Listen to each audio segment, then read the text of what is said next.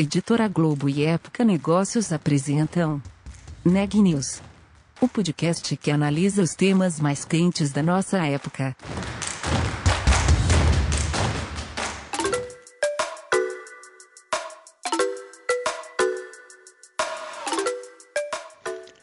Olá, eu sou a Renata Turbiani, da Época Negócios, e você está ouvindo mais um episódio do Neg News, nossa série de podcasts sobre como navegar e liderar em tempos de incerteza. No episódio de hoje, a repórter Micaela Santos conversou com o Wagner Ruiz, CRO e um dos fundadores do unicórnio WeBanks. Na entrevista, ele falou sobre a internacionalização da fintech, os desafios que foram enfrentados nesse processo e as expectativas para os próximos anos. Confira a entrevista. Primeiro eu queria saber de você, Wagner. Como que está esse projeto né, do Ebanks abrir capital né, nos Estados Unidos, também expandir para outros países da América Latina e como que isso está inserido na estratégia é, de vocês, né, da empresa? Ah, então vamos lá, vamos começar de algum lugar aqui para a gente ver se, se pega a cadência do que você quer. Ah, eu acho que a, no caso do Ebanks, assim, a gente sempre teve um footprint global. Mesmo quando a gente começou no Brasil, é, os nossos clientes não são brasileiros, né? Então, o, o merchant, como a gente chama o estabelecimento, ele sempre foi internacional. Então, a gente desde o início, mesmo que o processamento de pagamento fosse focado no Brasil naquela época, a gente, a gente já tinha um relacionamento internacional que precisaria ser muito forte, uh, tendo em vista que todos os nossos clientes eram ou internacionais ou globais. Então a gente sempre teve, o Ebank sempre teve mais presença, inclusive acho, fora do país, uh, publicamente falando, do que no país. Então, isso já deu um pouco do nosso, do nosso mood de ser global. Uhum.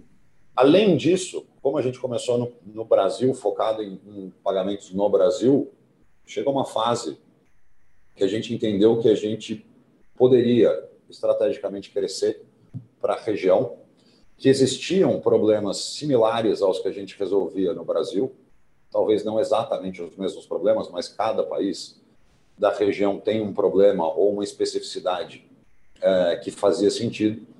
Então a gente começou em 2012 e em 2015 a gente falou, puxa, tem uma oportunidade é, na região. E aí a gente começou então a nossa expansão, que a gente chama de, de, de internacional, mas ela é regional aqui na América Latina. Uhum. Por que, que eu digo isso? Porque uma coisa é você expandir com operações, outra coisa são os outros países que a gente já tinha operação. Né? Então a gente já tinha operação em Singapura, a gente estava começando uma operação em Londres também, que fazem parte do nosso, do nosso ecossistema, mas não são operações propriamente ditas independentes. Né? Então, a gente começou a nossa expansão internacional, apesar de já ser internacionalizado, uh, com México, Colômbia, Peru, Chile, e assim a gente foi indo. Então, no nosso caso, uh, era até por uma questão de TAM, né, de tamanho de, de Total Addressable Market, nosso, a gente via que o Brasil era bastante significativo, provavelmente 50% da região, mas que existia 50% da região uh, com problemas similares. Além disso, a gente também teve uma pressão externa dos nossos próprios clientes, né? porque uma tendência de empresas globais é quererem ter plataformas únicas para determinadas regiões. Então, muitas vezes era um ponto de fricção você falar assim, puxa, eu resolvo o Brasil e o México, mas não consigo resolver a Colômbia. Uhum. E aí virava um ponto de fricção, falar, puxa, mas se você não tem a Colômbia, eu vou ter que ter um outro parceiro na Colômbia. Então a gente buscou ali, e, e tem tudo a ver com a nossa estratégia, uh, desde 2015, a gente falou, vamos passar para os grandes países uh, da América Latina. Então a gente focou, foi nosso primeiro sprint de expansão em operação, que a gente foi para mais oito países e juntamos ali nove países, considerando uh, o Brasil. Passado um pouco de tempo, a gente já estava nesses nove países, e aí a gente então gastou quase dois anos melhorando as operações que a gente tinha. Né? A gente voltou um pouco e falou: puxa, agora vamos parar a expansão propriamente dita e vamos buscar nos outros países da América Latina um nível de qualidade que a gente já tinha no Brasil, que foi onde começou. Então a gente aí investiu forte na infraestrutura nossa nesses outros países. Até que no final do ano passado, a gente decidiu mais uma vez dar mais um sprint uh, e fechar a. Né? Então a ideia era, puxa, vamos, vamos nos consolidar na região da América Latina e aí a gente foi para outros países, inclusive para a América Central. Existem possibilidades e oportunidades em outros países fora de, fora da região? Existem. A gente analisou e analisa, mas a gente tem dentro da nossa estratégia muito claro que a, América Latina, fechar a região da América Latina era mais importante para a gente, para nos consolidar como um player regional. E é por isso que a gente acabou não indo, pelo menos ainda, para outros países em outras regiões. Então tem isso que é uma expansão e é uma internacionalização importante. E tem o outro lado da internacionalização que a gente já faz desde, desde o D0, que são as nossas operações internacionais. Então a presença, tanto quer, quer seja operações de pagamento, quer dizer, fazer o, a transferência dos fundos, enfim, estar tá nesses países como Singapura e UK, a gente também sempre teve a nossa, o nosso fronte de vendas é, de forma internacional. Claro que quando era só os fundadores, só nós três, é, era baseado no Brasil e a gente viajava de pastinha para todos os países. Depois que a gente formou um time, esse time ele é muito mais é, internacional do que brasileiro. Né? Então, back, o, o, o, background aqui, a retaguarda, é toda brasileira. A nossa operação hoje rola, roda o operacional quase inteira no Brasil, apesar da gente ter nos outros países. É, mas a parte comercial, o front-end comercial, sempre foi fora e as operações de pagamento internacional também sempre foram fora. Então a gente teve três tipos de internacionalização: internacionalização comercial, a internacionalização operacional do que a gente já tinha, que são essas operações que a gente tem pelo mundo, e aí sim em pagamento, que a gente fez a mesma coisa que a gente fez no Brasil, a gente fez em mais 14 países, ou fez ou está fazendo em 14 países. Então esse foi o e tem tudo a ver com a nossa estratégia uh, de ser um player regional com presença global. Uh, então isso tudo bate com a nossa com a nossa estratégia. No caso do IPO nos Estados Unidos, Wagner, claro que não, não precisa, não tem nem como vocês adiantarem detalhes, enfim, até uma questão de estratégia, mas eu queria saber de você, de maneira geral, assim, como que, como que esse projeto também está inserido nas estratégias é, do Ibank, né? Qual que é o objetivo? É até, às vezes até natural, né? Empresa vocês estão nesse processo de expansão também, né? Então, queria saber como que, que, vocês esperam desse novo projeto, desse IPO. É, eu acho que agora que a gente concluiu o round, um round importante com a Advent, a gente meio que deixou claro para o mercado é, de que, puxa, é, ir a IPO é alguma coisa que está dentro da, da, nossa, da nossa agenda aqui, né? Então, a gente obviamente não sabe precisar data, é, mas a gente está buscando esse caminho. E aí muitas pessoas têm me perguntado sobre por que Nova York, por que não seria no Brasil. É, e aí eu, a minha resposta costuma ser, olha, a gente não tem nada contra fazer no Brasil, a gente inclusive acha que outro tipo de negócio talvez fosse aconselhável, um negócio mais regional, mais no país mesmo. E a B3 é uma baita bolsa. Uh, mas, no nosso caso, ainda que não tenha sido 100% decidido, a gente vislumbra uh, Nova York por algumas questões. Uma, porque a gente já tem o footprint global, né? então a gente entende que uh, virar público seria fazer a oferta inicial de ações é só o primeiro passo. Né? Então você tem toda a sua história que vai ser escrita depois que você for público. No nosso caso, com o nosso footprint, footprint global é, e olhando o mercado, até comercialmente nos ajuda, é, faz mais sentido a gente estar lá fora. Obviamente, tem uma questão de liquidez, né? A liquidez nos mercados americanos é muito maior, né? então tem muito mais espaço. É, e também tem uma questão: a nossa empresa é global e o entendimento do que a gente faz já é global. Então, os comps que a gente fala, né, uh, que dá para se comparar, uh, são, são empresas que têm essa presença global. E aí, por uma empresa global, faz sentido estar uh, tá em Nova York. E aí a gente tem falado bastante de Nasdaq, claro, porque tem, tem também a pegada de tecnologia, que é alguma coisa do que, que, que tem a ver com a gente. Né? Ainda que a gente faça pagamento, tecnologia está no nosso core e faz sentido.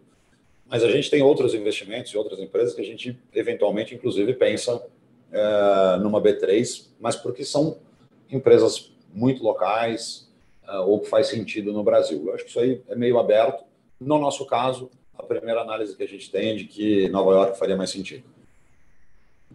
E eu vi numa entrevista recente também que vocês estão pensando em novas aquisições. Né? Essas aquisições poderiam ser de empresas de outros países também? Ou vocês estão pensando em algo mais Brasil?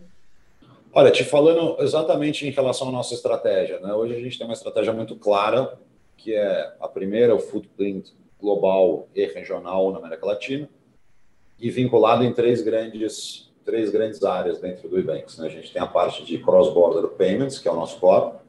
A gente tem recentemente desenvolvido a parte de pagamentos locais, que começou no Brasil, mas ele já se inicia no México e na Argentina também. Então, seria o, o terceiro tripé, o segundo tripé. Uh, e o terceiro é a parte de consumer end user, que a gente chama, que a gente tem bastante ideias e vontade de desenvolver produtos mais uh, para o consumidor. Então, as aquisições, uma das razões do, do, dos recursos que entraram do último investimento é a gente ter uma certa liberdade para fazer aquisições. Então, a gente sim está olhando e a gente olha dentro desses, desse tripé e da questão regional. Então, sim, a gente está olhando no Brasil, mas também está olhando fora do país. Uh, e sempre dentro desse, desse tripé, ou muito correlato com o que a gente está fazendo, ou alguma coisa muito próxima que possa agregar. Mas estamos olhando no Brasil e estamos olhando fora do país também. Uhum. E como você falou, Wagner, é, o Ibank sendo uma, uma empresa com essa pegada global também, né? Mas é, outros, outros unicórnios também ainda são bem, são bem Brasil, né? São bem regionais. Queria que você contasse um pouco quais, do ponto de vista do Ibanks, claro, quais são os desafios é, de expandir internacionalmente, seja mesmo regionalmente, né, tem esses desafios, alguns que você até citou no, no começo, de, de unificar algumas soluções, alguns sistemas. Então, quais são os desafios nesse sentido de, de tornar um unicórnio é, uma empresa internacional e global, como o Nubank? Tá, não, tem, uma, tem um slogan que a gente gosta aqui, que é o Go Global, Think Local. Né? Então, vá global, mas pense localmente, que é traduz um pouco do que, que é o Ebanks, o que o Ebanks faz para os seus clientes. Mas mesmo no processo de internacionalização, a gente tem, um, tem uma história que é engraçada. O primeiro país que a gente foi foi o México. E você pode ver que é muito difícil fazer negócio no México, assim, uma empresa brasileira ir para o México. Uh, por quê? Porque você tem que entender a cultura, entender como uhum. funciona, uh, respeitar a cultura, não dar uma de gringo, né? Porque os brasileiros brincam quando os americanos vinham para o Brasil e falam, pô, esses, esses gringos acham que eles sabem de tudo. Uh, a gente também teve que tomar cuidado com isso, teve que ter conhecimento local muito grande. Então, o primeiro país foi o que mais demorou.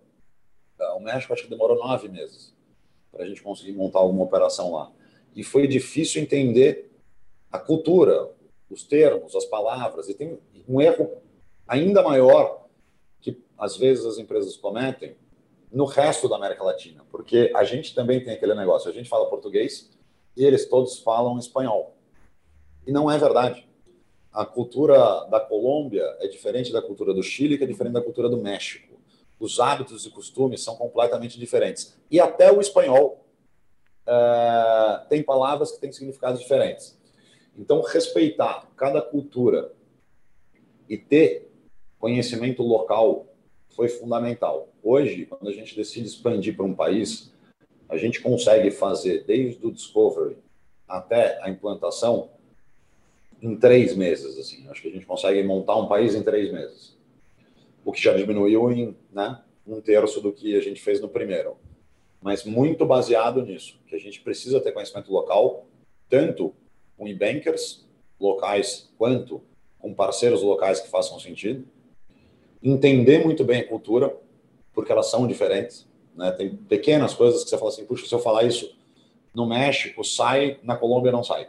Uh, então, respeito às diferenças culturais, processuais de cada país, tendo dentro de casa ou muito próximo gente de lá, eu acho que é o grande que é o grande que é o grande segredo. Sozinho é muito difícil fazer isso. E a gente fez isso, encontrou grandes parceiros e, e, e inclusive bankers. Uh, o primeira etapa sempre é com parceiro, depois é com o e-banker. E o e-banker lá, ele tem uma função muito importante, porque ele acaba fazendo a tradução entre o nosso DNA, né, porque a gente também tem nosso DNA no Brasil, uh, que ele não tem, uh, e a cultura.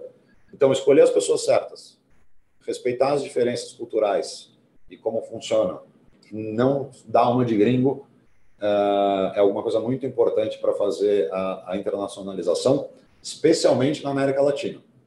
Quando você vai para Estados Unidos, Europa uh, e, e, Ásia, a gente também viu a mesma coisa. Uh, um, que a gente na Ásia precisa mostrar muito quem é o Brasil, quem somos nós, né? O que estamos fazendo.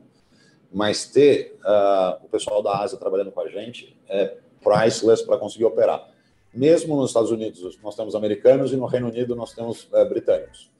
Então, conhecimento local é fundamental para conseguir fazer alguma coisa de expansão.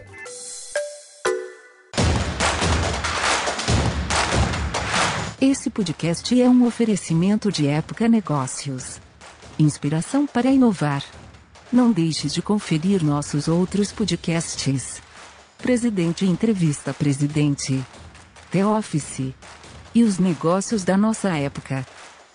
Ouça, acompanhe, compartilhe. Vamos fazer deste podcast o nosso ponto de encontro.